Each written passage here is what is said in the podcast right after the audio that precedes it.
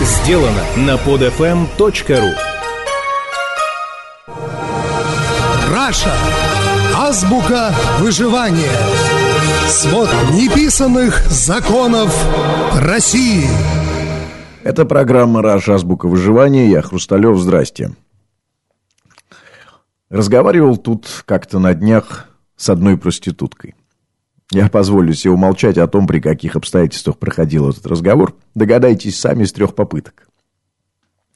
Так вот, проститутка с таким красивым мифологическим именем Ариадна, вполне приятная девушка с типичной для профессии анкетой. Лет 28-30, из провинции, без высшего образования, IQ ниже среднего, мотивация сильная.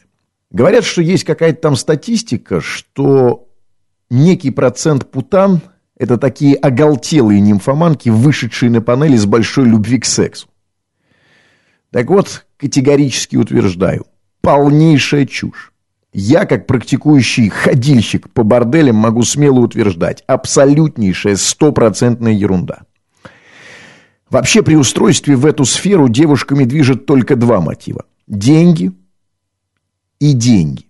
В одном случае это срочная, вызванная проблемами или трагедия необходимости в быстрых деньгах, в другом это единственная возможность нормально заработать. Но во всех случаях за спиной каждой из таких девушек стоит какая-то человеческая драма. Смерть близких, там, несчастная любовь, невозможность прокормить детей, недостаток нормального воспитания, плохие родители, проблемы в семье, глупость, нищета и так далее. Какая уж тут к черту сексуальная озабоченность. Этот романтический миф о проститутках придумали те, кому хочется думать, что постанование путан – это результат их мужской неотразимости, а не банальная отработка заплаченных денег.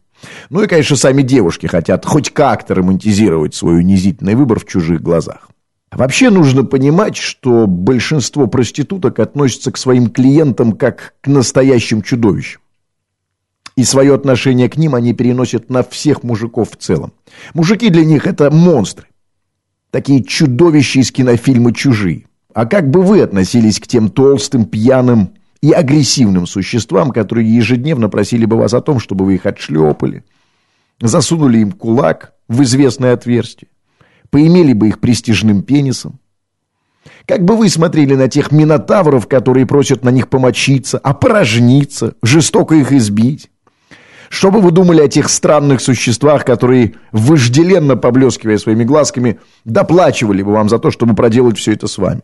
Как бы вы относились к тем инопланетянам, кто приносил бы вам разных животных, от кошечек до обезьян, и просил удовлетворить их сексуально? Мне одна мамочка рассказывала, мамочка, это старшая по борделю, так вот, она рассказывала, что однажды приходит к ним в салон клиент, такой нормальный, приличный человек в пальто, и за пазуху у него явно что-то шевелится. Значит, распахивает пальто, а там живая обезьянка. «О, — говорит мамочка, — спасибо, спасибо, мы подарков не принимаем. Им часто приносят всякие идиотские подарки, еще плюс ко всему». «Да нет, — отвечает мужик, — вы не поняли. Это не он, это вы подарок.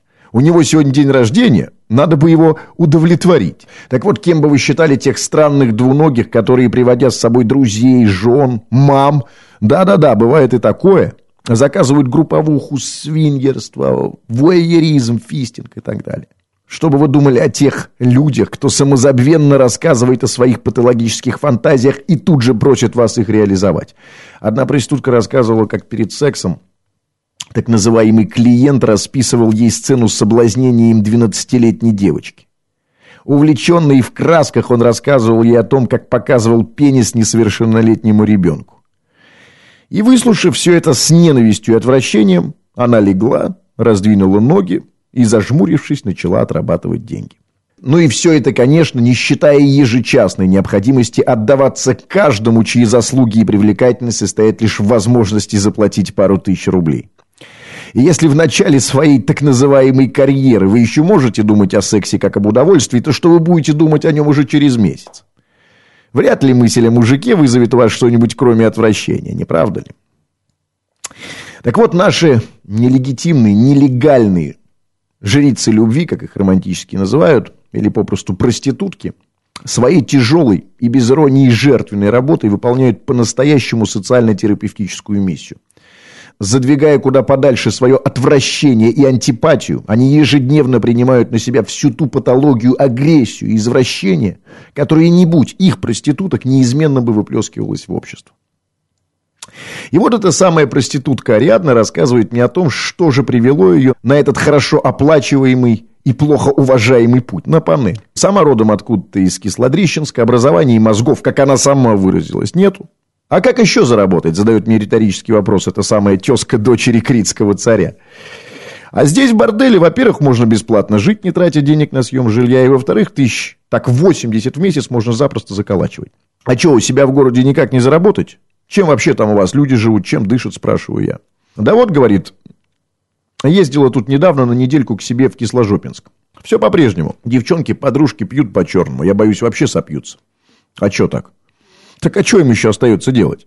Денег-то нет. Зарплата у всех по 5-6 тысяч рублей. Перспектив получать больше никаких.